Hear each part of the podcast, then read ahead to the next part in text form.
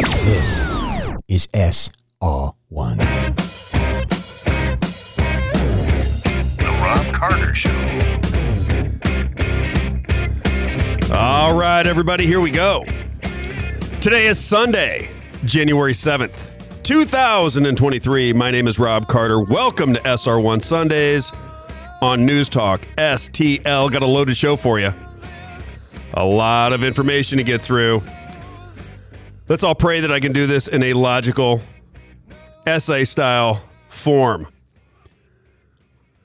This morning, or yesterday morning, when I got up, everybody was sending me information about this Tucker Carlson interview. And I know I talk a lot about Tucker Carlson. I do that not because I'm a huge fan, but I think he's on to a lot of themes that I agree with. So he has this guy named Bret Weinstein on the show. And I don't know how many people know who Bret Weinstein is. I believe he's an, an evolutionary biologist. Famous guy, people know who he is, very bright. And he goes on the Tucker Carlson show and starts talking about the pandemic treaty. I've reported on it many times before this pandemic treaty, where it turns over national sovereignty to the World Health Organization at the United Nations if there's a public health emergency. That may sound wonderful until you understand that the United Nations is an unelected body of thieves and criminals, for the most part. So if you're going to turn over your sovereignty to an unelected body that has global power, that's not good. That could turn into a situation that we don't like, especially as you watched what happened with COVID. The COVID con job, I like to call it. So let me walk through this with you for just a moment. Let me play this clip. Let me just get it started.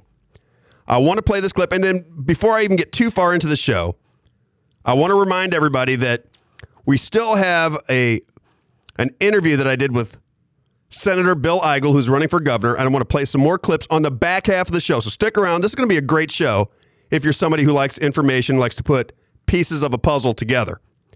And then I got on the very last segment, segment six, we're going to play a little bit more from David Stuckenberg. If you did not get to hear last week's show, David Stuckenberg is running for president of the United States.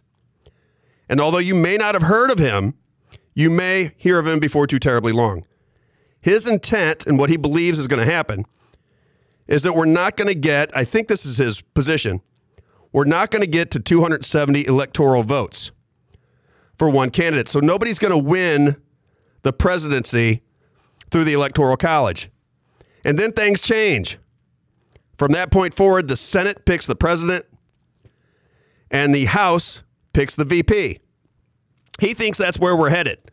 And he may be right. Because if you remember, Robert F. Kennedy Jr. is polling quite nicely. And if he should get into a debate with Trump or Biden or whoever these people that are that are running, he's going to be tough to beat. Should he get into a conversation or a debate that the people get to see, Robert F. Kennedy Jr. is going to fare quite nicely for a lot of people.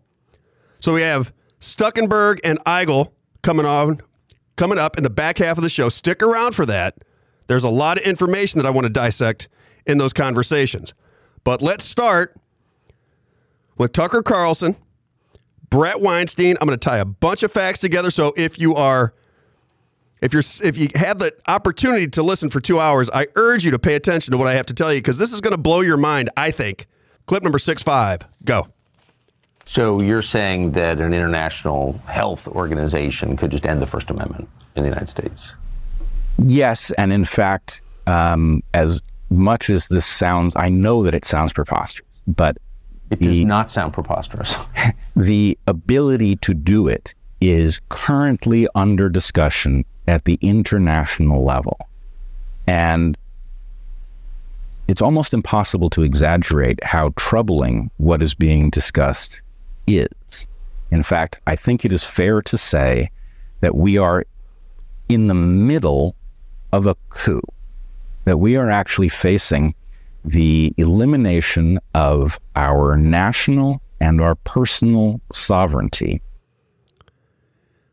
what he's talking about, and I have reported on this many times, there is a global, he calls it a accord, but it's a global treaty where nations of the world would sign on to this treaty and turn over their sovereignty in a public health emergency through the United Nations and nations that sign up to it.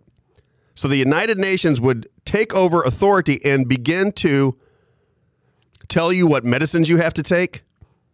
If you don't take these medicines, you can't travel. It restricts medicines. It takes over your system through a treaty. And everybody goes, well, that's just crazy. That can never happen.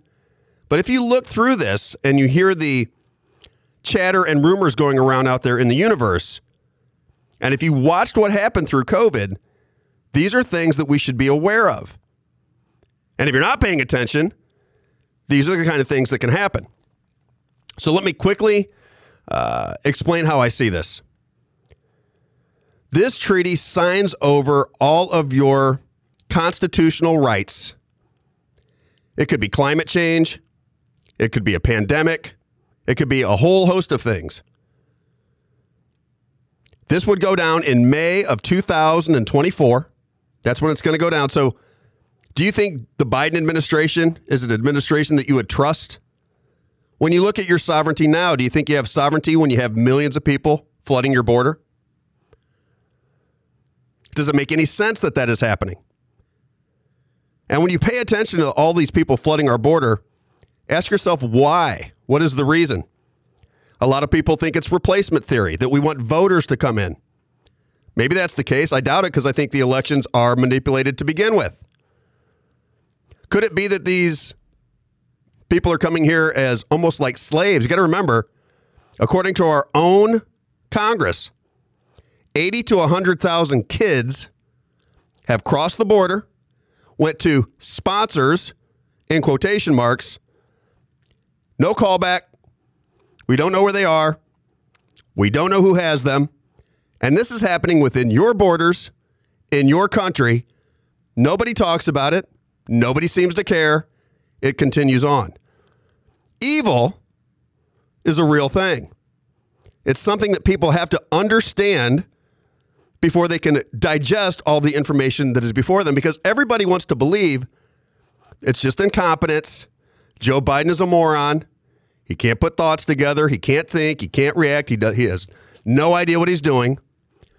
And I would say that I somewhat agree with that, but I don't think Joe Biden has anything to do with anything. And I don't think most rational people believe that Joe Biden is running the country. He's just the front man.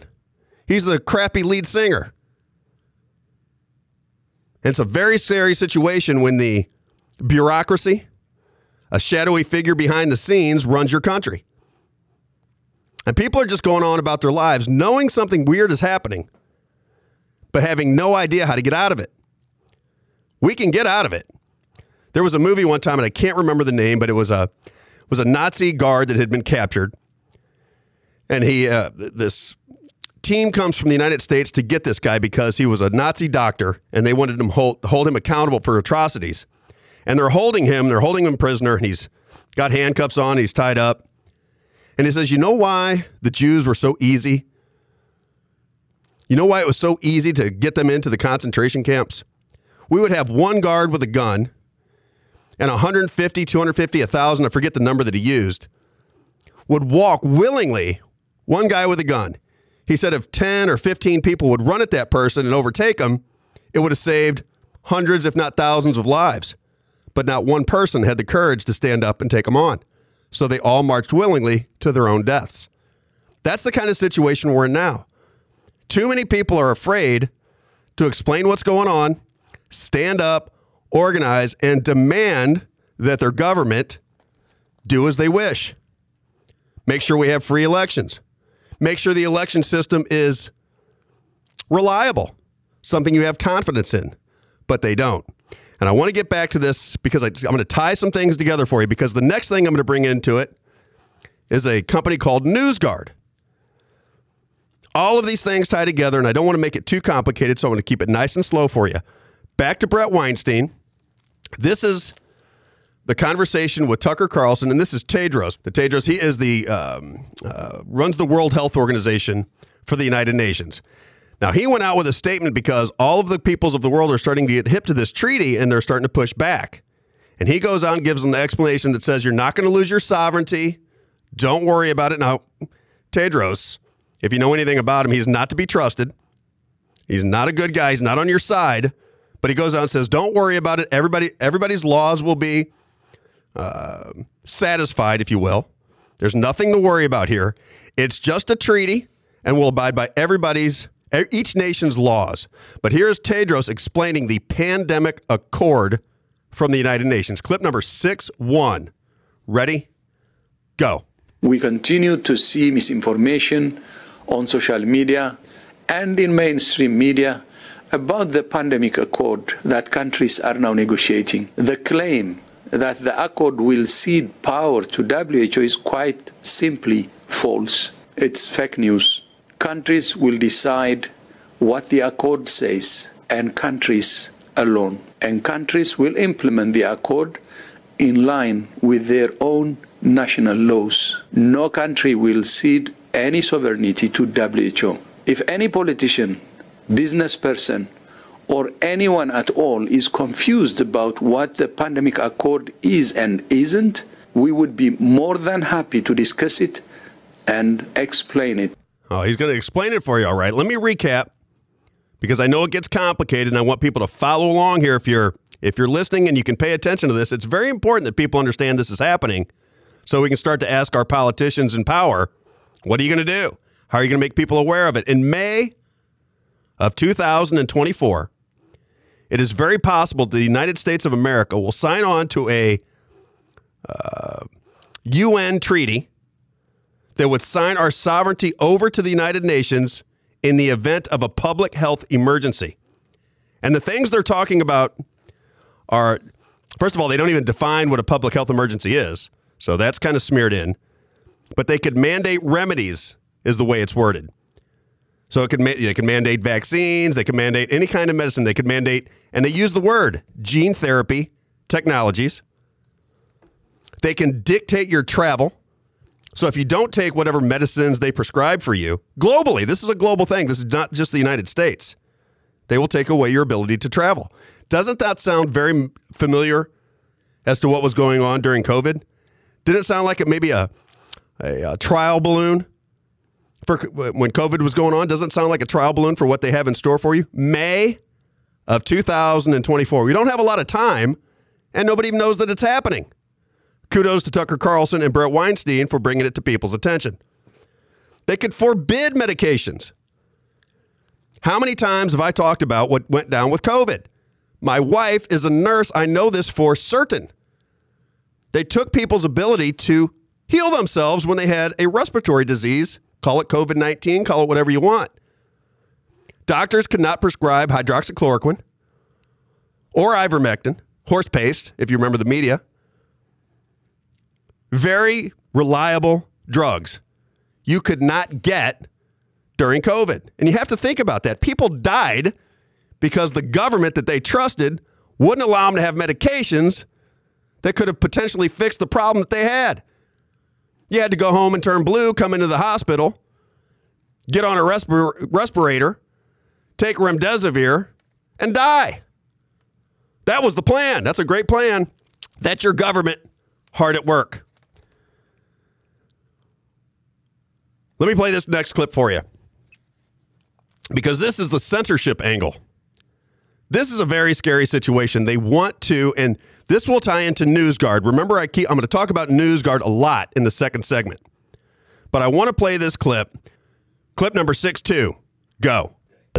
um, this is actually the Department of Homeland Security actually issued a memo um, in which it defined three kinds of, I kid you not, terrorism, mis, dis, and malinformation.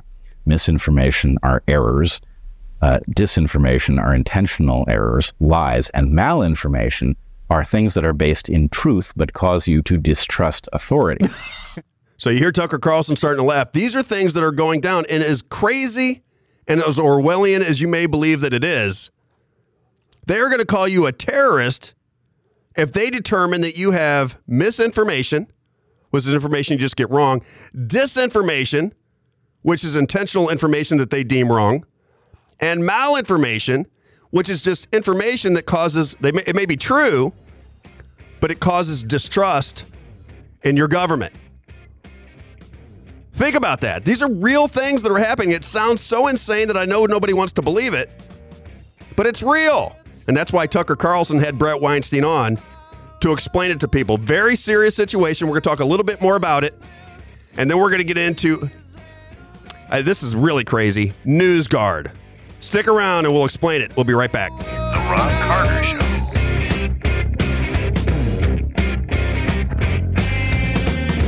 We get these pills to swallow. SR1 Sundays. The Robb Carter Show.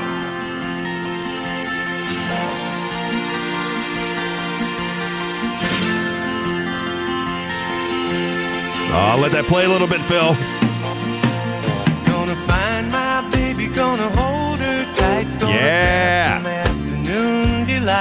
Break up the serious, uh, conversation we're having. it's right, it's right. Honey, I'll be home in a little bit.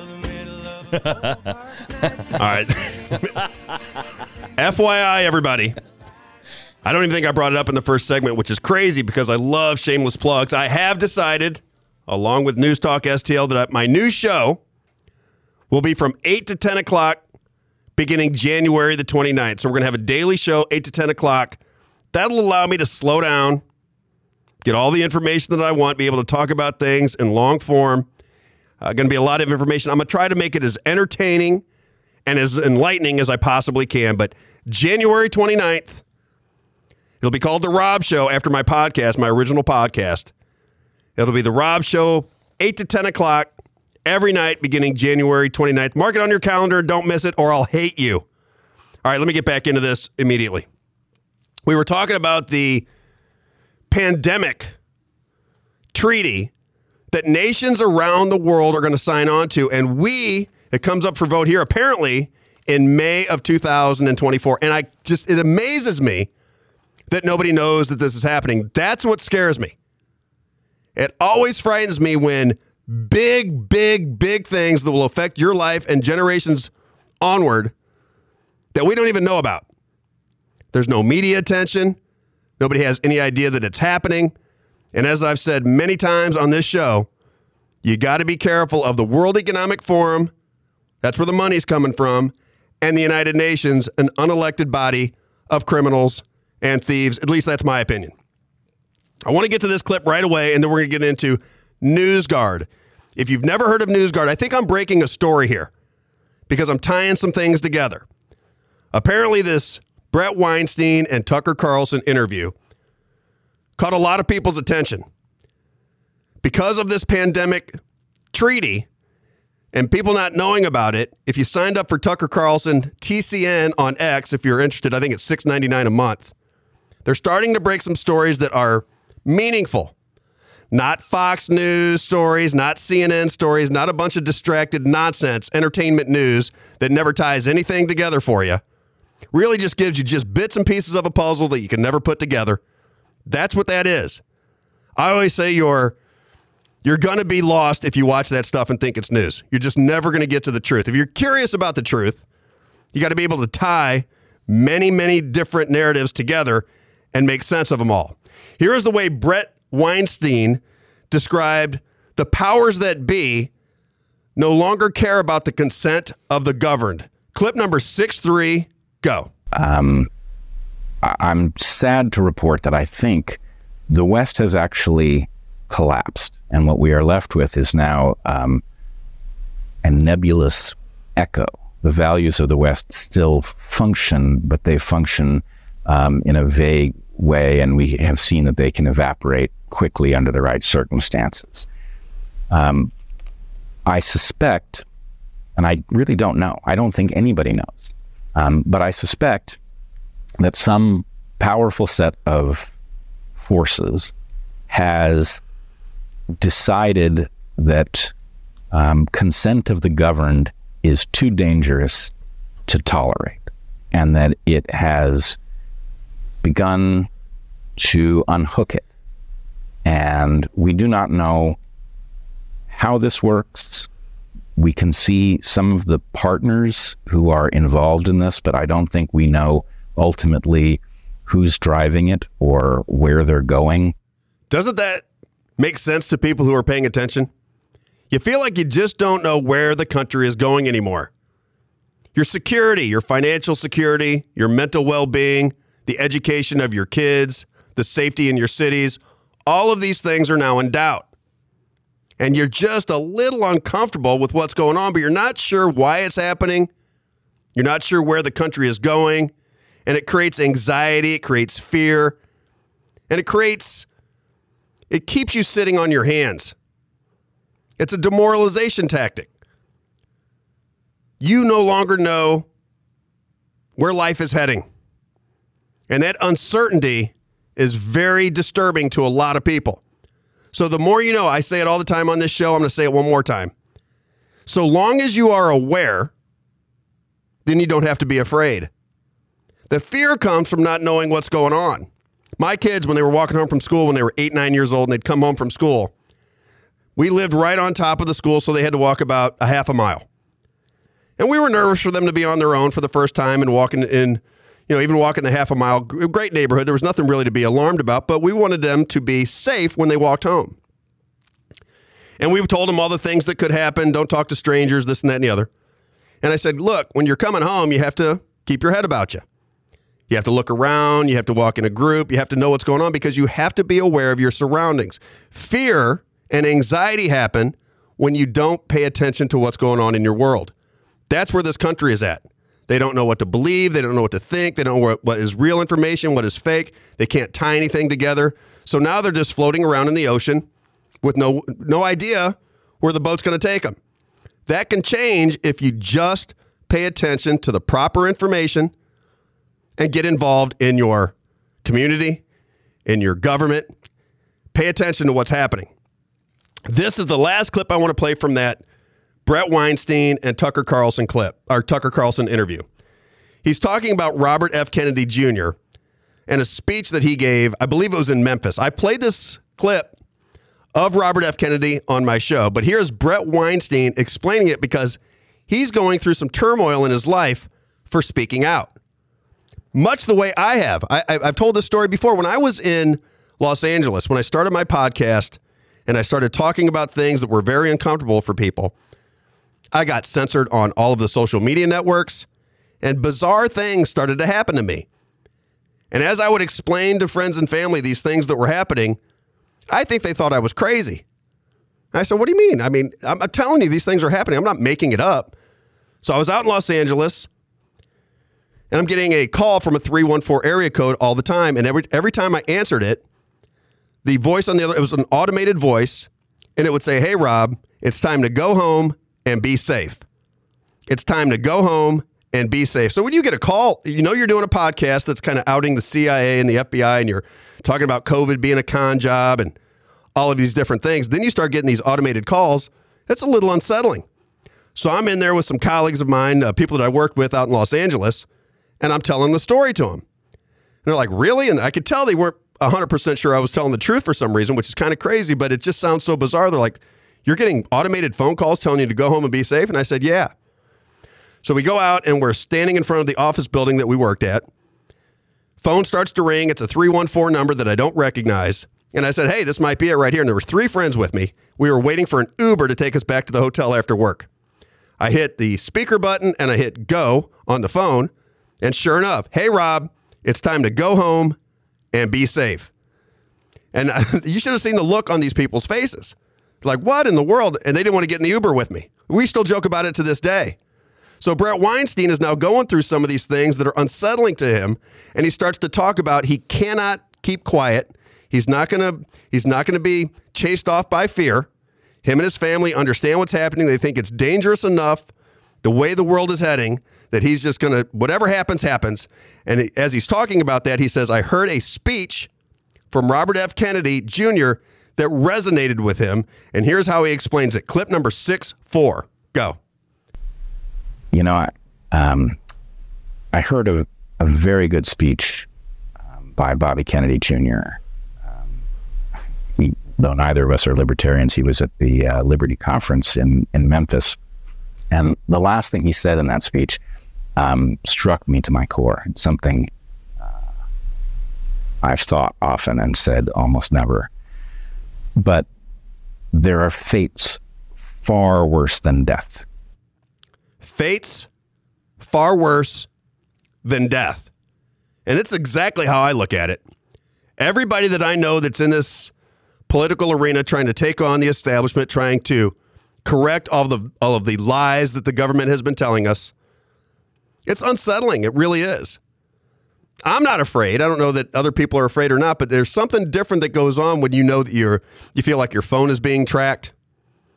I was just at this Freedom Caucus, Missouri Freedom Caucus. It's a franchise that Jim Jordan has going on. 11 states now have this Freedom Caucus. So I was there the other day. It was down on Main Street in St. Charles, and they were having a press conference to announce that the Freedom Caucus has been organized here in Missouri. And this woman comes up to me and she starts talking about I uh, recognized me and started talking to me and brought another friend in and she starts talking about child trafficking going on in Missouri and has all kinds of information that she wants to share with me.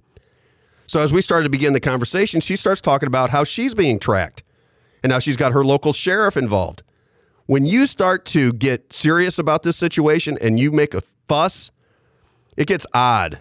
Your world gets much more bizarre than you can imagine. And it's real, it's not a joke. So that's going on right here in this country to normal, everyday citizens who just want to exercise their First Amendment constitutional right to say, hey, what's going on here? Let's get this government back in order. Let's protect our constitutional rights so that we can have a nice life in the freest nation ever devised by man. Now I want to get into NewsGuard because now that you have the story with Tucker Carlson and Bret Weinstein about the pandemic treaty from the United Nations, I want to bring your attention to the story of NewsGuard. I first got wind of it by a guy named Mike Benz. Uh, he's a cybersecurity expert and he's out on X. And then I started looking into it. I tell everybody when I get information, I don't run with it until I check it out. So I start checking out NewsGuard. Let me read right off of their website here. This is the NewsGuard website. This is what it says they are the most comprehensive data set of provably false narratives online, purpose built for misinformation detection at scale. It's an AI operation to single out misinformation. If you know what misinformation means, when there's government entities involved, and I'm going to tell you who's involved in this operation in a minute, that's going to blow your mind even further. NewsGuard is a real problem. Remember, I told you that because we're going to break it here. If you haven't heard of it before, you're going to hear about NewsGuard from me moving forward because these are the kind of things that get this is what gets people in trouble. NewsGuard's global team of misinformation, this is right off their website. NewsGuard's global team of misinformation analysis maintain the internet's most complex, machine readable catalog of top false claims circulating online. The misinformation fingerprints can be used as unique identifiers to seed AI, ML tools that search for content containing mis and disinformation claims across the internet and social media, and then it goes on. This is an AI system being implemented by some of the most powerful people on the planet Earth globally to detect misinformation, which, if you recognize what happened through COVID, that means they're identifying the truth. They're going to algorithm it so you can't spread the truth, and they're going to control the narrative. Check this out. So, the founders of NewsGuard are Gordon Crovitz. Let me spell this for you Gordon, and then his last name is C R O V I T Z. He was the publisher of the Wall Street Journal and, the v- and a VP of Dow Jones. The other guy is, and he's from Yale, Steven Brill is his partner and co founder, also from Yale. He was the founder of Court TV. These are the founders of NewsGuard. Now let me read who the investors are. One of the investors is the Knight Foundation, K N I G H T, Knight Foundation, uh, founded by a guy named Alberto Ibargüen. Went to Columbia, one of my club schools. One of the other investors is a company called Publicis. I guess that's how it's called, uh, pronounced. P U B L I C I S. It's a French company, the third largest advertising and PR firm in the world. The next investor is a guy named Tom Glocer, spelled G L O C E R, former Reuters executive, also from Yale. This company is based in New York City, and the advisors, these are the advisors to NewsGuard. Check out these names, see if they uh, ring a bell with you. Former Homeland Security Secretary Tom Ridge. Now, you remember Homeland Security, I believe, came about after 9 11 under the CIA king, the Bush family. Tom Ridge is from Harvard. The next guy that's involved is Richard Stengel. He's an advisor. Richard Stengel went to Princeton and he was the Undersecretary of State right here in the United States. So we have Homeland Security and a guy that was the former Undersecretary of State, Richard Stengel, who went to Princeton. Then we have Michael Hayden, former director of the NSA, former director of the CIA, four star general, CNN analyst, and a member of the Atlantic Council. You talk about a guy that is connected to the intelligence agencies that is not to be trusted. Nobody who goes on CNN as an analyst from the CIA should ever be trusted. And there's a couple more that I'm going to get to. I'm going to run out of time in this segment. So we're going to finish up NewsGuard. You've got to pay attention to the NewsGuard story. The idea is to use AI to control the narrative so your truth becomes a lie and they can sell the lie as the truth. Segment number three, we're going to get right back into it. We'll be right back. The Robb Carter Show. Rubbing sticks and stones together make the sparks. The Robb Carter Show.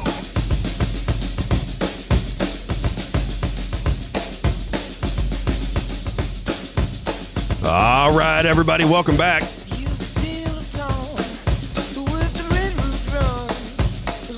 I got to finish this. Uh, I want to finish this story about NewsGuard. I think this information is disturbing to say the least. I'm always worried about a digital situation that you get trapped within. One of the things that Bret Weinstein and Tucker Carlson said, if you heard the first segment, was that Binney, former, I think he was a former intelligence guy, he said the way the system works moving forward, I think he was around the 90s, William Binney, if I'm not mistaken. He said that they will put the uh, digital trap around you, in essence. They'll build it all around you. You'll watch them build it. So just imagine you're in a, you're standing still and they're building a prison around you. They build it as you're watching it. And then right before you can do anything about it, they implement it. This is a guy that was in intelligence for us and tried to give, give everybody the information as to what was coming down the line. That's why things like NewsGuard and these pandemic treaties, you got to pay attention to them. Yeah, you've got to pay attention to the things that really matter. These are the things you're not going to get on Fox News. Fox News is to make sure that you're distracted by Epstein stories and BS stories so you don't understand the digital fence that's being built around you, built around you. Because NewsGuard is these are very powerful people. NewsGuard, once again, founders Gordon Crovitz, Steven Brill, investors are Knight Foundation, Tom Glocer from uh, Reuters. These are all Yale, Columbia, Harvard people. This is the club that I talk about. These are the most powerful people in the world. This is where the money comes from. These are the people you have to pay attention to because they're not always on the side of righteousness, if you understand what I'm saying. So let me go through the advisors for NewsGuard one more time. Because this just, when I saw who the advisors were, this really freaks me out because what NewsGuard can do is they use algorithms to find narratives and squash your ability to spread those narratives. They call it misinformation, disinformation, whatever they want to call it. And they were able to go into all of your social media sites, all of your uh, any from any articles online through publications, and make it so that you can't spread that information because in their estimation, it's a lie, it's misinformation, and they need to protect you from that misinformation. That's the way they sell it. It's always the opposite of what they sell. If they're trying to keep you from uh, receiving misinformation and disinformation, what they're really trying to do is keep you from the truth. It's always backwards, it's always inverted, if you haven't noticed. And here are the advisors once again. Former Homeland Security Secretary Tom Ridge from Harvard, Richard Stengel, Undersecretary of State, Undersecretary of State from Princeton, Michael Hayden, former director of NSA, former director of the CIA, four star general, CNN analyst, and member of the Atlantic Council. All of these things are intelligence operations. And why would we need why would we need AI to squash free speech? Why would we need to do that? Why couldn't we just hash this out the way American citizens want to hash it out? It doesn't make any sense, especially when you saw what happened with COVID. They restricted the truth. If you just remember the Twitter files, the FBI and the intelligence agencies were squashing the truth about COVID while the media apparatus sold you a lie. It's going to be 100% effective. It's going to be 95% effective. It's going to be 90% effective. It's going to be 70% effective. The vaccines are going to be 50% effective. Then they're not going to be effective at all. It's going to be just, it's to, not going to be as bad if you take it. Now it doesn't work at all, and you got the hospitals filled with blood clots and turbo cancer. So it went from it's going to be 100% effective to it might kill you. That's your government hard at work for you. The next guy is a guy named Anders Rasmussen. He's from Denmark. He is the former NATO chief. He's also a part of the Boston Consulting Group, and I've mentioned them before in other shows. I don't want to get into it here. And the last guy is Jimmy Wales. Jimmy Wales, if you don't know that name, is the founder of Wikipedia. This is where people go for information. And if you haven't figured it out, Wikipedia is woke, very woke. His wife is a, na- is a woman named Kate Garvey. She is in the she works for the United Nations in sustainable development. you know what that's all about, these are people that are in the club that pull the wool over people's eyes and sell them lies all over the place. As I was looking this up, if you just go to Wikipedia and look up Bret Weinstein, he is described as a guy who was spreading misinformation about COVID. They don't say that CNN was spreading misinformation. They don't say that Darth Fauci was spreading misinformation. It doesn't say that Donald Trump was spreading misinformation. It doesn't say that Joe Biden was spreading misinformation. It doesn't say that Sam Page was spreading misinformation. It says that Bret Weinstein, who said that ivermectin was a uh, was effective in helping people with COVID nineteen, the respiratory disease, he's the spreader of misinformation. I mean, you can't make it up. But you have millions of people who have no idea what's going on in their world that listen to these media narratives and act upon them. You still have people getting boosters for COVID in this world. If you watch a football game on ESPN, it is it's Pfizer. It's actually a Pfizer movie interrupted by football. We are one of only two countries that allow the drug companies to advertise on television on planet Earth. Shouldn't that scare people? If we said the Sinaloa drug cartel was doing commercials during the football game, people would freak out. But if it comes in pill form, it's no big deal. Despite the fact that we sold Oxycontin to teenagers, it's killed three people in my family. COVID didn't kill anybody, but Oxycontin did. And we had doctors prescribing Oxycontin, one of the most addictive drugs. It's synthetic heroin. And you could be 18 years old, bust your knee up playing soccer, and the doctor goes, Hey, let me give you some synthetic heroin. That'll take the pain away. Oh, yeah, it'll take the pain away, all right. And then 50% of the people that take it get addicted. And six months later, they're out on the street doing heroin, and you don't even recognize them because their soul has been stolen from them. Those are the drug companies that our government seems to think are doing just fine. And they sell them all day on your television sets, and nobody seems to understand it. Nobody seems to want to put a stop to it.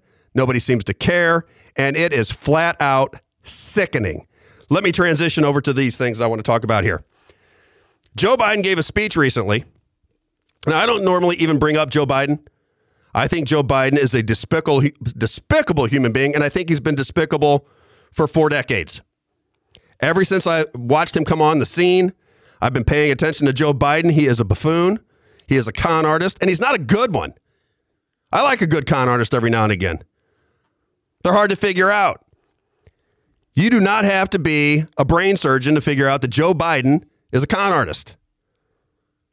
It's absurd that he would that anybody would think that he got 81 million legal votes. It's so dumb that you have to talk to people about it. It's ridiculous. Everybody knows that that election was manipulated. It's flat out impossible that this moron got 81 million votes. But I digress. I want to just show you the hypocrisy and the danger of having a bureaucracy and a shadowy government running your country. Because you and I know that Joe Biden is not running this country. This is clip number 5 1. And he says that he released many prisoners, and I somewhat agree with him here, for nonviolent crimes. Listen to this, and then I'm going to show you, or I'll have you listen to another clip where he's bragging about just the opposite of what he says in the first clip. Clip number 5 1, Biden talking about not putting letting people out of prison because they did not commit a nonviolent crime. Check this out. Nobody should be in jail for a nonviolent crime. As when we were in the White House, we released 36,000 people from the federal prison system. Okay. So he's bragging about letting people out of prison for uh, if they did not commit a nonviolent crime. That's your hero, Joe Biden. Now, this is clip number five, two, where he's talking about January 6th. Now, listen to the different tone here from our lovely and kind hearted President of the United States, Joe Biden. Check this out. The violence of January the 6th. And since that day, more than 1,200 people have been charged for their assault on the Capitol. Nearly 900 of them have been convicted or pled guilty. Collectively, to date, they have been sentenced to more than 840 years in prison.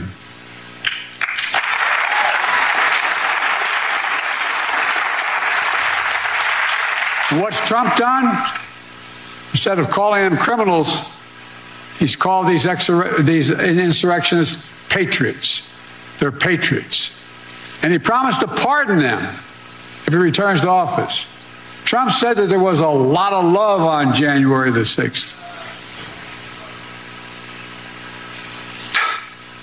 The rest of the nation, including law enforcement, saw a lot of hate and violence. One Capitol police officer called it a medieval battle. Medieval battle. I love That's my that. favorite. Me too. I mean, Joe Biden is a despicable human being. If anybody should be in prison, it should be Joe Biden and his uh, his drug addict son, who's doing porn videos that everybody can watch, collecting money all over the world for selling favor in the United States, selling out our country. Scumbags. Absolute and total scumbags. That's what they are, and I don't care what anybody thinks. That's exactly what the Biden administration is a group of scumbags. Now, the question is if we get rid of Joe Biden somehow, some way in this rigged election system that we have, who's coming to replace him? Most people on the right would say Donald Trump. Let me tell you what I think is going to go on with Donald Trump. Now, pay attention to me closely because I've said this many times before. I listened to every word, every single word that Donald Trump said leading up to the 2016 election. And I followed him like a starry eyed schoolgirl from 216 to 220. I know what the man was preaching. I know what he was selling to people. All of it. I wasn't a casual observer. I was a I was I was a journalist with journalistic ideas, journalistic credentials now, paying attention to what the man was selling to his adoring MAGA fans.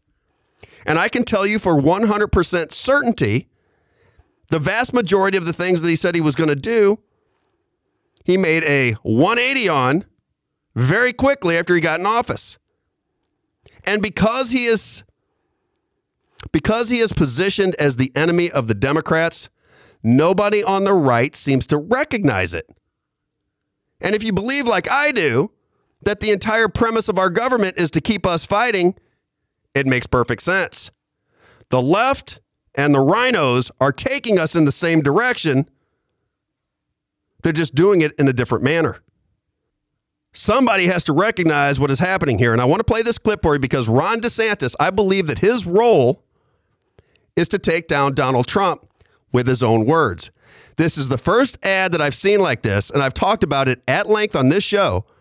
Once people see these things, and once uh, DeSantis, who's got a lot of money, another Harvard Yale guy, he's got a role to play, he is going to start putting out these ads one after another. You're going to start to see them all over social media, and then they're going to come onto television. And it's certainly going to make you question Donald Trump. The reason I say he has he's got to answer questions. Donald Trump has got to answer these questions, or he is going to be savaged by Ron DeSantis. This is clip number five six. This is a this is a Twitter slash X ad by Ron DeSantis exposing Donald Trump. Clip number five six. Go. I'm tired of the excuses from our lame politicians. Should you have fired Fauci? So a lot of people ask me that question, and I did it right. Because if you do fire him, you're going to have a firestorm on the left again, as usual. So when these lightweights come up to me and they say, You can't get Mexico to pay for the wall. Well, you know, there was no legal mechanism because I said they're going to help fund this wall, but there was no legal mechanism. You know, how do you go to a country and say, By the way, I'm building a wall, hand us a lot of money? We keep electing the same people who keep making the same mistakes and who keep offering the same old, tired excuses. You actually gave him a presidential commendation before you left office. Wouldn't you like a do over on that? Uh, I don't know who gave him the commendation. I really don't know who gave him the commendation. Everything I say, I can do. Everything I say, I will abide by. Birthright citizenship. You made this promise back in 16 and then you didn't do it once elected. And Yeah. then as president, you kept saying you were going to sign an executive order on this and you didn't. Because the lawyers didn't want me to do it, because the lawyers were saying you have to go through a whole big thing all over the country. You need votes of every state and everything else. I'm tired of being told that it can't be done. Was it a mistake to put Christopher Wray there? You know, he was recommended very strongly by Chris Christie. And other people wanted Christopher Wray. And people from the other side wanted Christopher Wray. It is uh, very disturbing if you're a Donald Trump fan that his opposition can run an ad where he's contradicting himself over and over and over again. Hour number two, we're going to get into some local politics. Stick around. We'll be right back. The Robb Carter Show. let the sun beat down upon my face. SR1 Sundays. The Robb Carter Show.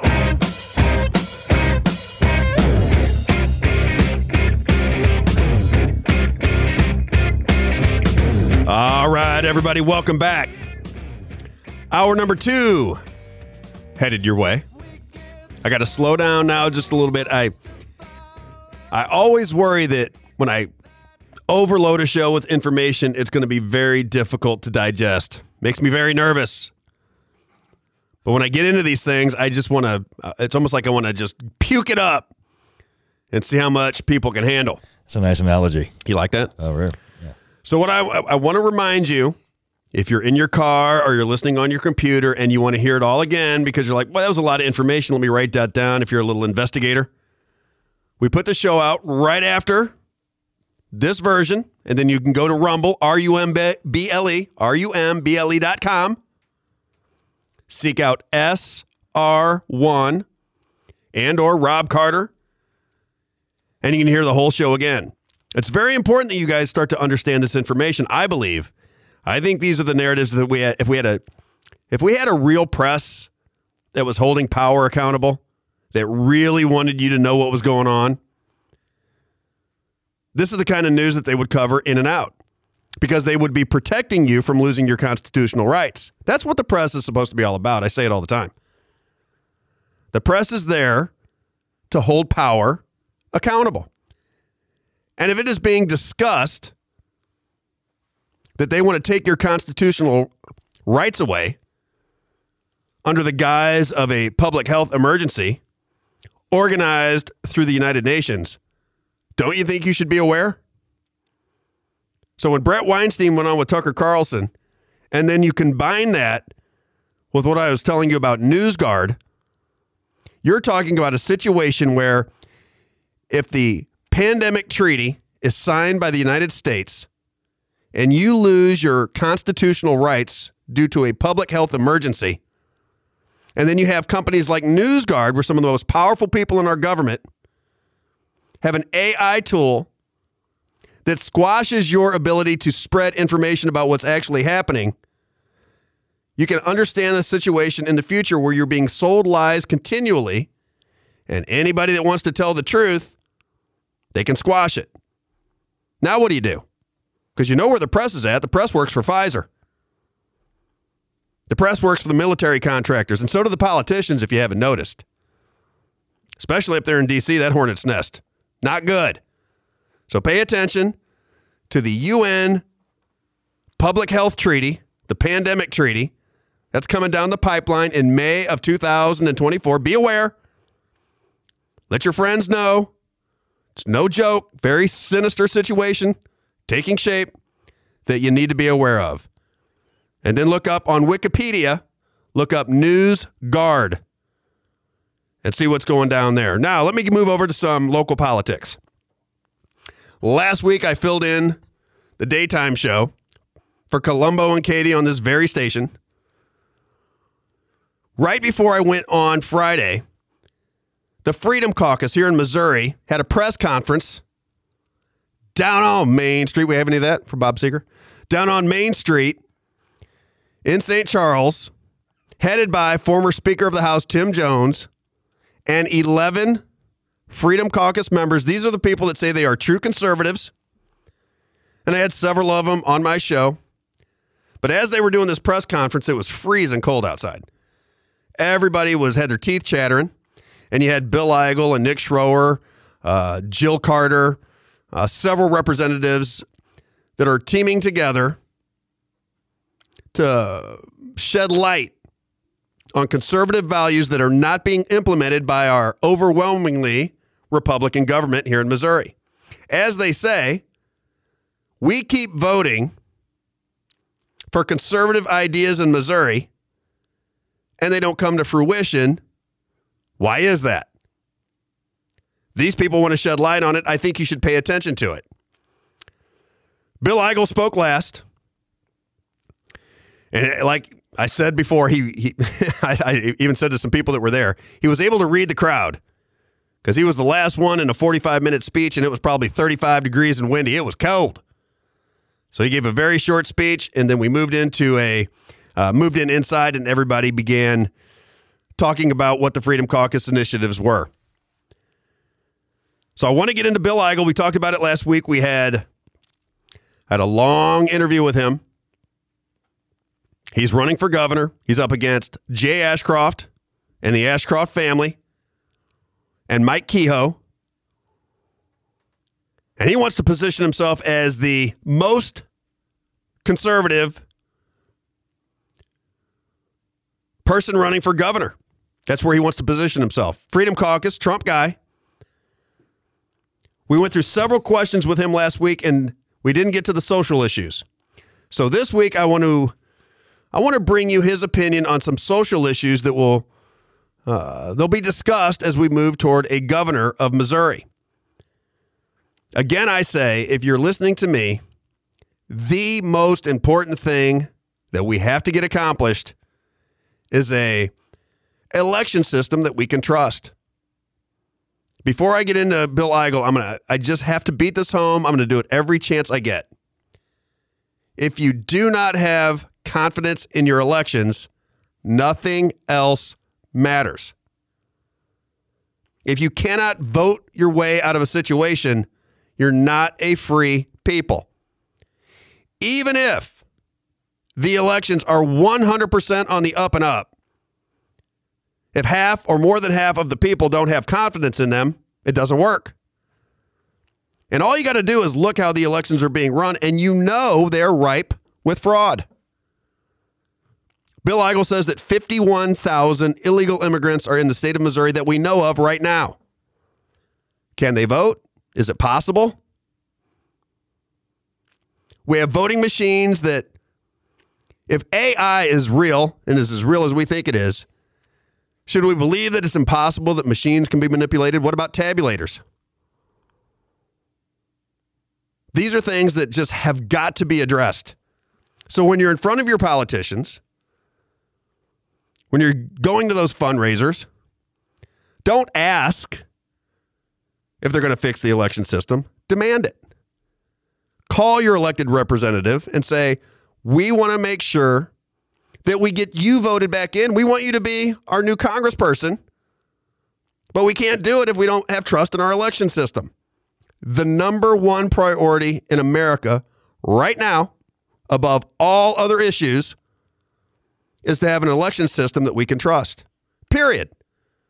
Everything moves from there. Once you know you're getting what you voted for, now we can talk about social issues. Now we can talk about the border. Now we can talk about everything. But you can't do it if the people are being selected, not elected. You know it and I know it, so let's get to it. Election integrity is a must. Now, I want to get into the social issues and the conversation I had with Bill Eigel. And in the very last segment, we're going to get to David Stuckenberg. He's running for president, very accomplished guy. Uh, started a company called Genesis Systems. As he says, it turns air to water because there's a water shortage around the world. So this is no dummy. Military guy, major, advisor to uh, presidents, advisor to very powerful people in this world. So I want you to hear what he has to say. Because even if you believe there's no way in the world David Stuckenberg, I've never heard of him, he couldn't possibly be president, he believes that the election will not be won on election day.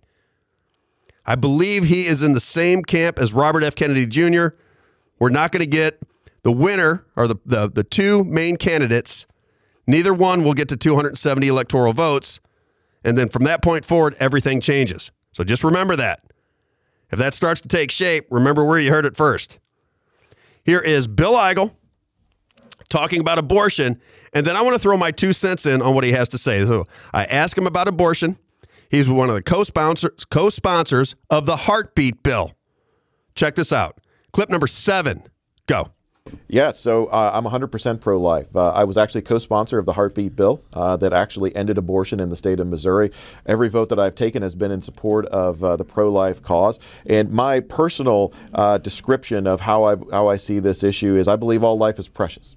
Uh, I believe that anytime you have an opportunity to protect life, you ought to do it. unlike Mike Kehoe, I'm not looking to create more exceptions to the Heartbeat Bill in the state of Missouri. I'm not looking to make more room for abortion to make a comeback in the show me state like specifically what Mike Kehoe was calling for. Uh, and unlike Jay Ashcroft, I've actually taken votes on this issue. I'm the only person that has a 100% 100% voting record on the pro-life issue, and I, that is, you know, if we talk about protecting rights, you know, the right to life is chief among them whenever I have an opportunity to protect life, whether it's in the abortion issue or otherwise, I'm going to do it.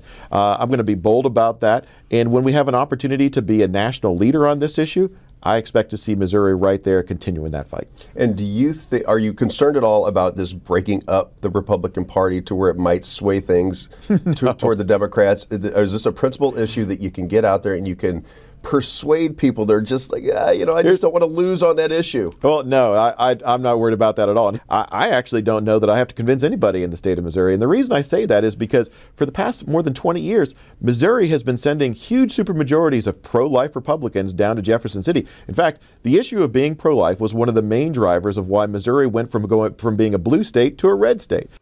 Now, I look at that issue and I say, I'm very concerned that that is an issue that will split voters in the Republican Party. I'm not saying that he's not a principled guy, and I'm not even saying that he's not right.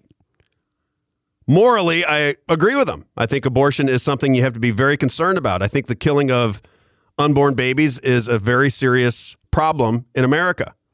I also understand the other side. I get it. You know, if you're somebody who doesn't have the same morality as I do or as Senator Bill Eigel has, you say, you can't tell me what to do with my body. That's a slippery slope as well. And I'll decide whether I want what I want to do with my body. You can certainly understand that argument. And I can tell you right now that suburban women, whether it be through education or culture or what have you, that's a big issue for them. That's a line in the sand. And we have to be aware of that. You do not want to lose. You have to win so that you can have the ball in your court so you can begin the process of educating people and swaying them to your opinion. If you don't win, then it doesn't really matter. You could have 99 issues that you're right on, but the one issue that can kill you is abortion. So you got to be aware of that. I just, I don't know what the answer to that is, but it concerns me because I talk to people. I talk to a lot of women, a lot of suburban, in my family even, but I talk to a lot of suburban women and young women under the age of 30.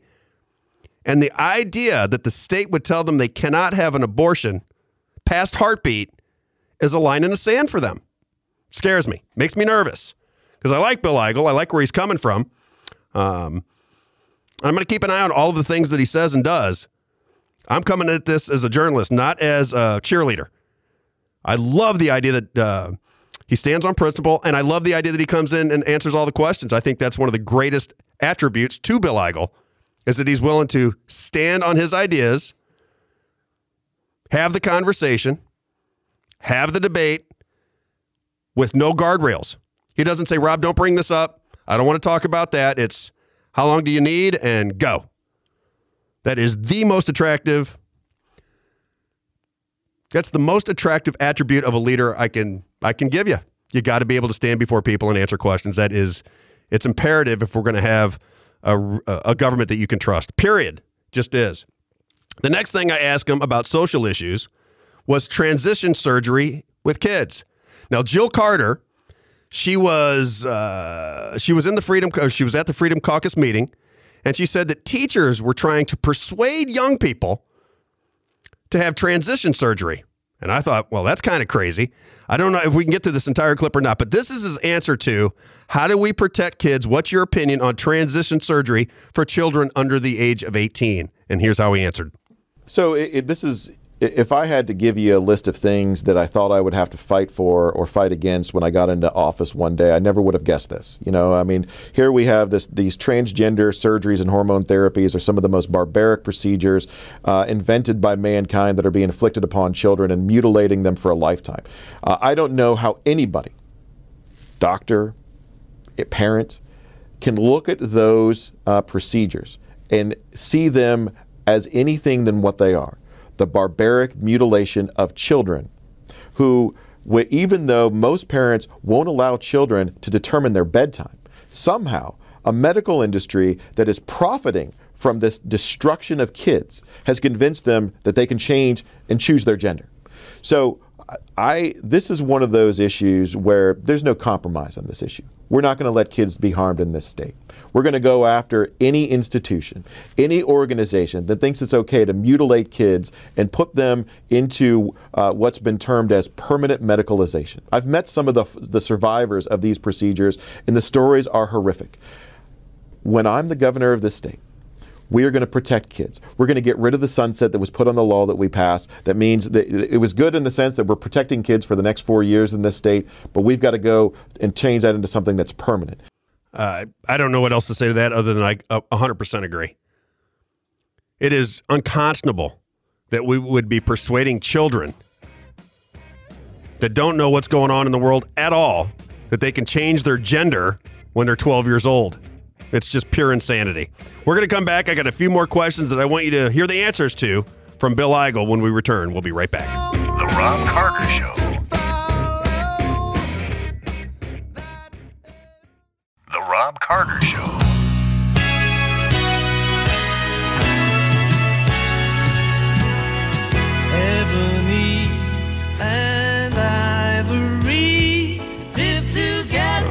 Oh, yeah. I remember that. That's perfect music for what we are going to talk about here. First, CRT in our schools. Uh, this is something that I think is just so abhorrent. Anybody that is for it, you lost me. I'm sure I could be your friend, but it would be hard to understand where you're coming from. It would be hard to explain to me how teaching racism could possibly be good for society. It'd be very difficult for me to understand why kids would need to be divided and characterized based on the color of their skin. And as Martin Luther King said, not the content of their character.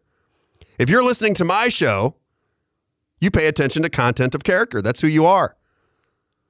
Nobody that listens to me would think, you know what? I would give that person a job just because of the color of their skin. I would give them a little extra money or a little extra favor because of their sexuality.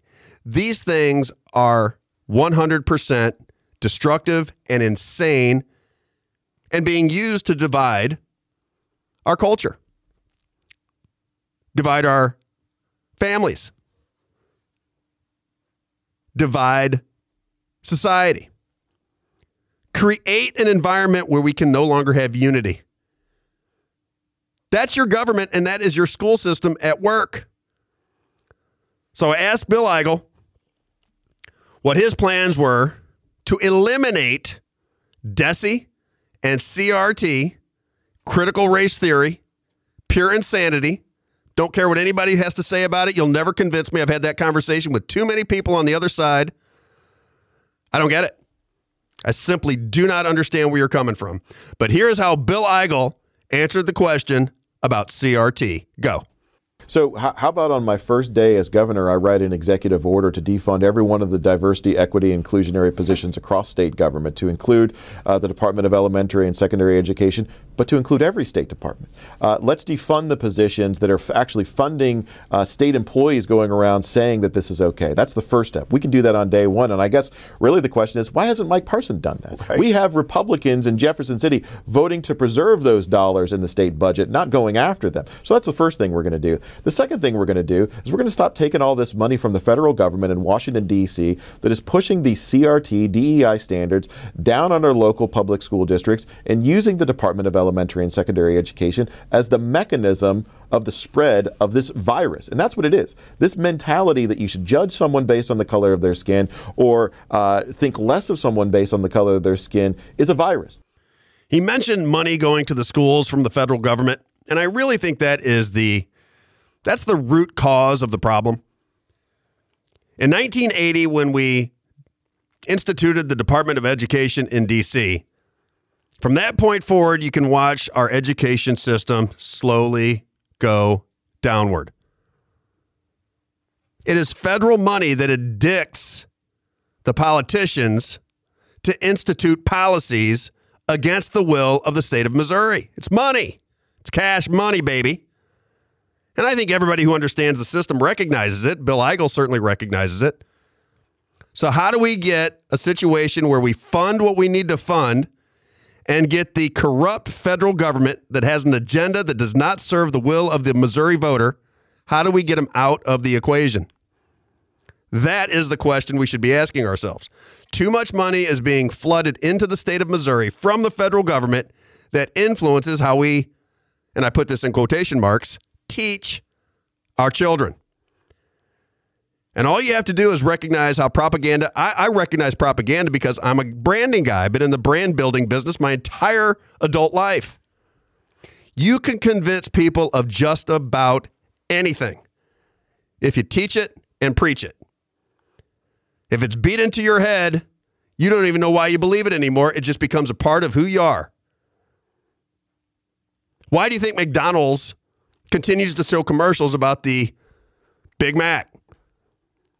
Do you think we don't know what a Big Mac is? You think we don't get it? But they know if you show it over and over and over again, there's going to be a time when you're driving by McDonald's and go, I think I want a Big Mac. It's branding, it is conditioning of the mind. And we should not allow it to happen to our children. It has got to stop. That's the line in the sand for me. Everybody has a line in the sand, but a line in the sand for me is if you want to teach racism to kids, I'm out. That's where I stop because I don't think you can have a I don't think you can have a harmonic, is that the word I'm looking for? Society when you are teaching racism. Now, the next question I ask him, I'm concerned about constitutional rights and government intrusion from DC into Missouri.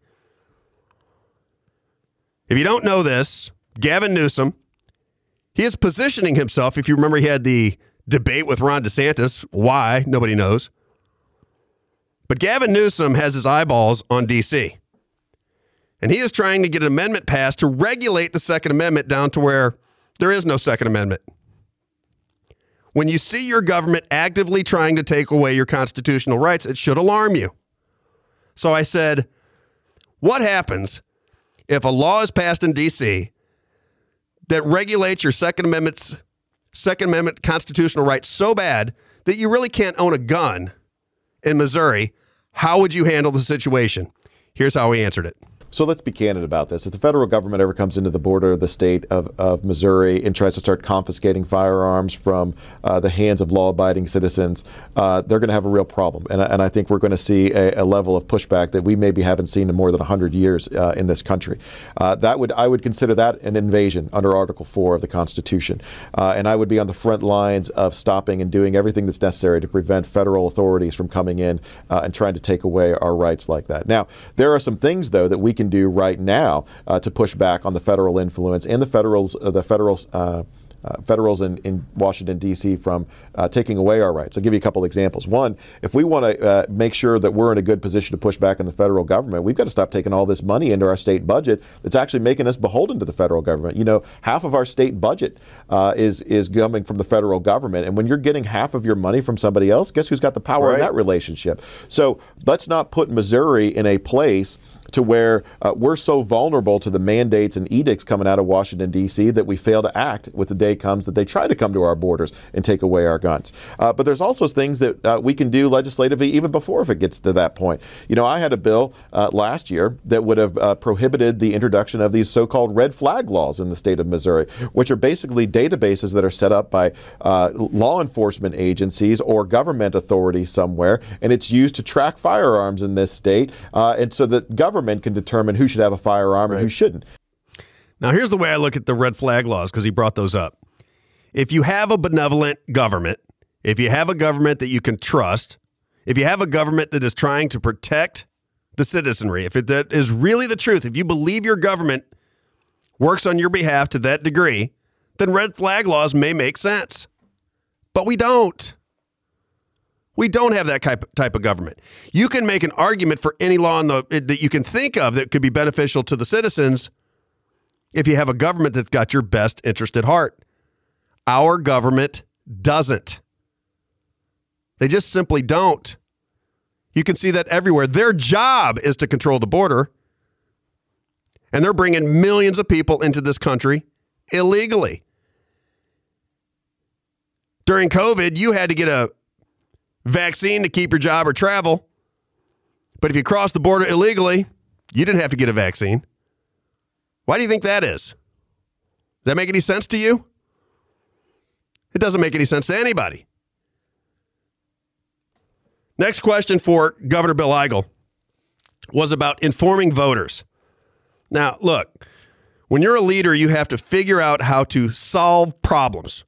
It's the number one job that you have is okay, here is the issue. How do I solve it? How do I get cooperation to solve these problems? And the thing that you have to do as a leader is inform the public. If you have a press that tries to squash information, what is plan B? How do you get to the millions of voters in Missouri and say, this is what I think is best? These are the people that are on the opposite side. I want to debate them, and I want the people of the Missouri to pay attention to it because it's going to affect how they live their lives and raise their families. How do you inform voters in Missouri what is the best method? And have we thought of maybe having a, a channel? Maybe Missouri sponsors a channel and you can go on there and have debates to where people can see it, kind of like a C SPAN. I said, How is there a device? Is there a way that you can really inform Missouri voters continually so that they're informed about the issues? And here's how he answered the question. Yeah, I think uh, so. On one hand, instinctually, I think people uh, know that there's a lot going wrong. You know, instinctually, they know that the state is stagnating. They know uh, that Republicans aren't doing what they said. That's why they're so angry when I go around and I talk to them. And uh, it manifests itself whether it's personal property tax or uh, what they're seeing on TV that Joe Biden's uh, trying to do, or what the news coming out of Colorado or New Mexico, where you have uh, leftist forces that are you know directly trying to take their rights. And and I've always said one of the most important responsibilities of leadership, anyone who's in any le- leadership position, is to articulate uh, what a better tomorrow looks like. And part of articulating that better tomorrow has to do with uh, being able to talk about where we're at today. And so I've actually been engaged uh, for several years now uh, looking at the voting records of legislators down in Jefferson City. And I can tell you, uh, as the governor of this state, we're going to keep that up. Uh, the Freedom Caucus is coming online, and I think they're going to do a great job uh, talking about who the good guys and who the bad guys are down in, in Jefferson City. But we have a huge void in the governor's office right now. You know, you look at some of the biggest issues that we have dealt with as Republicans in Jefferson City the past couple years, whether it's the immigration issues we talked about earlier, whether it's the initiative petition reform or cutting taxes. Where's our governor been? He's been absent. In fact, the, on in almost the same time that Kansas City was announcing that assessments in Kansas City on regular property had gone up 35%. Mike Parson was on the radio thro- poking at guys like me saying that Missouri was actually in one of the best places of any state in the union. That's how disconnected and out of touch our current Republican leadership is. Mike Kehoe and Jay Ashcroft will be a continuation of that out of touch status quo that is more about preserving power for the few versus actually helping folks that are struggling very much in this state. So, yes, I think you're going to see more folks as the grassroots forces in this state continue to coalesce around messages like what I'm talking about. I think that folks are going to come into the realization that there are very specific things that could be better, whether it's personal property tax or otherwise, if we had the right folk, right person, or people in charge of this state. Yeah, I'd like a spotlight on the politicians so everybody knows That's they're right. voting. We will name the names. on. Name I names. love naming the names. about that. The fact he kind of dodged the question a little bit because he didn't really, he wasn't ready for it. He didn't know he didn't know what to say because he hadn't really thought about it the way you were presenting it. But just coincidentally, we were. I'm going down to Jeff City to uh, build a studio in the in there in there. So they will have. We are going to be part of hopefully doing what it is you suggested, which is continuously informing people as best we can what's happening. So SR one's going to be a part of it. Bill Eigel, and I agree with you because I had Justin Sparks, you know, Rep Justin Sparks, who I really, you know, uh, you know, you get a good feel about people when you meet him. I like Absolutely. Justin Sparks. He's Absolutely. a former SWAT team officer, uh, six kids, beautiful family. Uh, just seemed like a great guy who wanted to have a nice conversation with me. He came into the studio um, on Friday, and I asked him the same question, and he had the same problem because you know if you don't think of something in advance and you get is- hit with a question, it's you, you want to answer it, but you really don't know how to answer it because you haven't thought through that issue because nobody ever brings it up.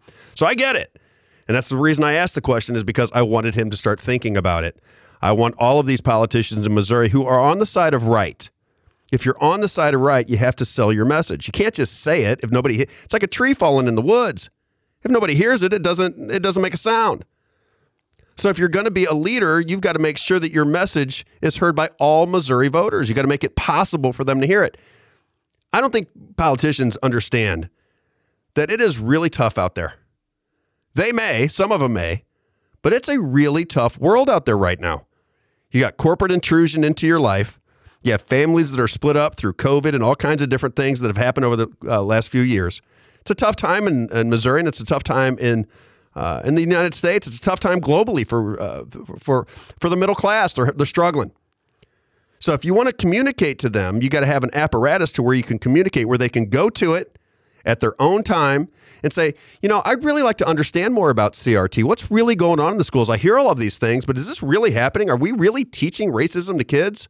And then they get to hear a debate. You know, I I was very upset the other day. I heard a conversation on this very uh, station, and I won't I won't get into who said it, but they were really taking shots at Sarah Unsicker. Now she's a Democrat. I believe she's from Shrewsbury. I don't know Sarah Unsicker. Sarah, if you would come on my show, I would love to have you on. I'm not here to hurt you. I'm here to hear from you. I'm here to get your opinions. I, I when you went out and said that you th- had credible information that the elections in Missouri were manipulated, I just want to hear what you got to say about it. That's a big, big, big deal. And when you said you turned it over to the FBI, I was thinking to myself, you couldn't turn it over to anybody worse.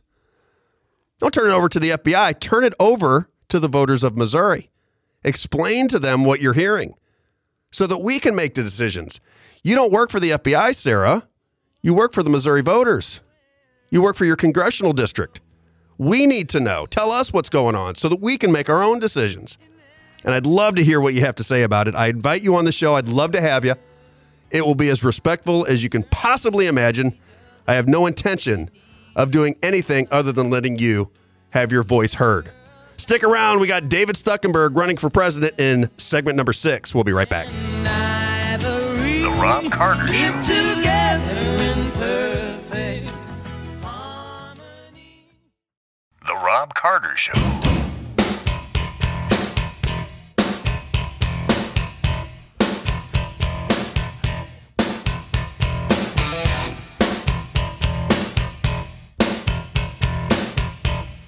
All right, everybody, welcome back.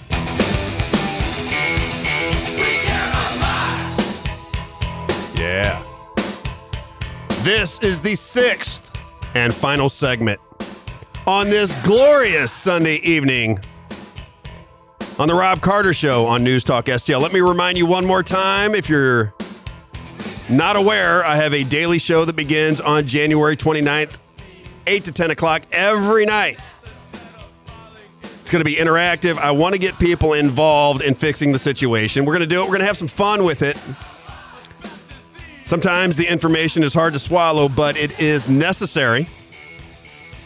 And we can fix all of our problems if we understand what they are.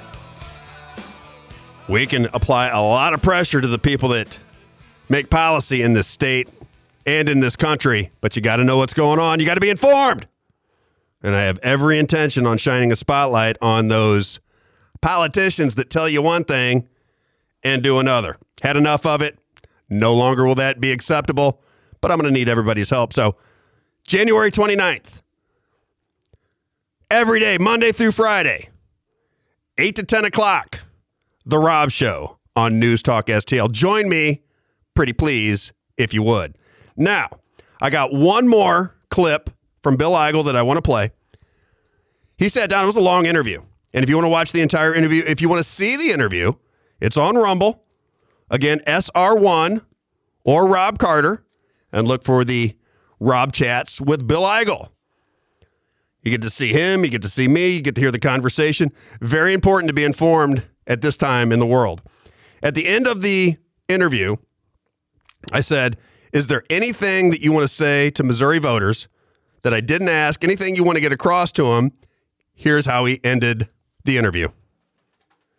I'll Traveled- one other thing we talked about my China. I was in message uh, of telling folks that they're.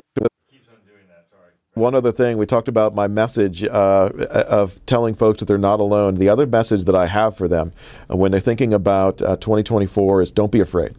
Uh, you know, you have you're going to hear things in 2024, whether it's about my candidacy or other or these issues. We can't get rid of personal property tax. We can't get rid of the machines. There's nothing we can do about illegal immigration. Don't be afraid. Uh, there's a mentality down there in Jefferson City that's trying to convince the people of this state that there's nothing we can do to make ourselves better. And they will tell you that Bill Eigel can't win this this campaign. He doesn't have enough money. He doesn't have enough name ID. They'll tell you that uh, you just need to go with the flow. You need to to be more statesman, or you need more to be diplomatic. I'm here to tell you, don't be afraid of those voices. Don't be afraid is a good message, quite honestly, because a lot of people are. They're afraid that we're going to turn over the government to the left. If you're on the right, you're afraid you're going to turn it over to the left because you don't like any of the policies. And then you go, well, where's everybody going to be? Because I want to be with them. And then you sacrifice all your principles. So it's a good message. What I would say is be very aware of the politicians running, understand who they are, be involved in your government, make sure you are listening to what they have to say, and then by all means, hold them responsible for what they sell you. They got to be able to get it done. You can't just talk about it. It's just like in business, right? If you're in business, it is a results oriented game. If I give a five year plan to my bosses in a corporation and I say after two years, we're going to grow business by $4 million, and after two years, we've lost a million dollars, I'm out of a job. Just doesn't work. You just can't say things and then not be able to get them done. It doesn't mean anything. It's nonsense. You have to be able to get things done that you tell your voters you're going to get done, and you got to find a way to communicate with your voters and your constituents so they put so much pressure on the people around you to get it done that it happens. You need help from voters, and you got to inspire them, you got to motivate them to get the job done. That's the way it works. Now, I've been talking about this David Stuckenberg for two weeks. It took me a long time to get the interview with him. A buddy of mine, Max Daves, he said, You should talk to this guy. He's running for president. And I said, Who is it? Dr. David Stuckenberg. This guy's a military guy. He's a major. He's a he's a strategist of sorts, business guy, 42 years old. And he had a, I had a fascinating conversation with him. It was another hour and 15 long conversation. I said, How much time do I get? He said, How much time do you need? I said, Well, let's go. Let's get some questions and let's get some answers. This is the, I think we had what, four or five segments, Phil, of, of uh, Mr. Stuckenberg. So I'm going to play it. We may have to pause it, but I want you to hear this guy because this is a weird time in politics. It is not completely impossible for a no name to become president when there's so much turmoil going on, assuming we have a legit election. So here is David Stuckenberg. We played segment number one last week. Here he is in segment number two. Ready, go. Uh, platform it said unity and transparency, and transparency is something that I'm very big on, and we're going to get back to this. Uh, the, the, you're right on uh, things that I believe, uh, things that I talk about on the show all the time. So you're right on the same page with my listeners. But I want to go through this systematically so I don't mess this up. Um, your priorities, the first thing it says is reform national security. And you made the list of them. You said uh, diplomatic, informational, military, economic, and social. Um, first of all, uh, th- th- I'm sure that turns into a very, very long conversation. But uh, as far as if you could just pinpoint it for us, when you say reform national security, what is the biggest priority in your opinion? Well, uh, it, it, has become toxic. I, I, just literally walked out of uniform, so I'm gonna I'm gonna just tell you quite frankly um, that this has happened before. Uh, you know, in the lead up to Pearl Harbor, there was a great lethargy within the Department of Defense. What if I told you that we ignored all the signs that the attack was going to happen, and thousands had to die that day because we needed to wake up? Lives don't have to be lost in order to wake up those of us who know, know. And what has ultimately happened is that the culture in the Department of Defense has, has grown weak and anemic because we have uh, promoted um, the wrong leadership uh, that cannot win. Uh, it, it's almost been, you know, a version of affirmative action or, or whatever at work within the ranks where people who are popular are promoted uh, rather than those who deserve the job or those who can win for the United States. And George Marshall, uh, after he was appointed uh, to lead our armed forces, uh, you know, as the just right after Pearl Harbor, he ended up firing roughly 300 generals. He had to completely convert the culture of the Department of Defense from an, an institution of bureaucracy to an institution that could win a war that our nation was now in. And uh, so that that is something that has to happen. Like we are competing right now, for example, but you can, as my dad's a racehorse trainer, you can put a three-legged horse in the Kentucky Derby and compete, but he is not going to win. And right now, the United States needs to win the Triple Crown, Preakness, Belmont, and the Derby. And we've got to get fast horses in the race. So we don't have our winning uh, team put together. We have to turn the Defense Department around. It, you know, the Biden administration and even before that, um, a, a somewhat ineffective Trump administration, uh, which had a better knowledge of the fact that we're at war than the Biden administration, uh, was trying to wake up. But they didn't get it done. Uh, and certainly, I served in uniform in those years. We have to essentially revive um, the idea of peace through strength that Ronald Reagan, um, you know, led America to victory through in the Cold War, and we have to revive a, a grand national security strategy that we could all at one time articulate. Remember? It was called containment. Containment was to contain this toxic idea of communism, which is at work uh, right now in our own society and, and, and, you know in socialist circles and so forth, it's pushing its way up. There's a there's a revolution light that is going on in the United States, and it has to be stopped immediately. It's, it's poisonous, and so the, the way we can essentially get our footing under us is to put the United States back on a footing, which is to win, to understand the nature of the war in which it's engaged, not to take it for something it isn't or wish it to be something by its nature it's impossible to be.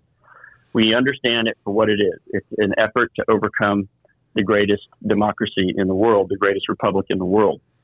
And so we have to do that by articulating a new grand strategy, and that grand strategy will be called it will be called prevention prevention of the overcoming of the United States.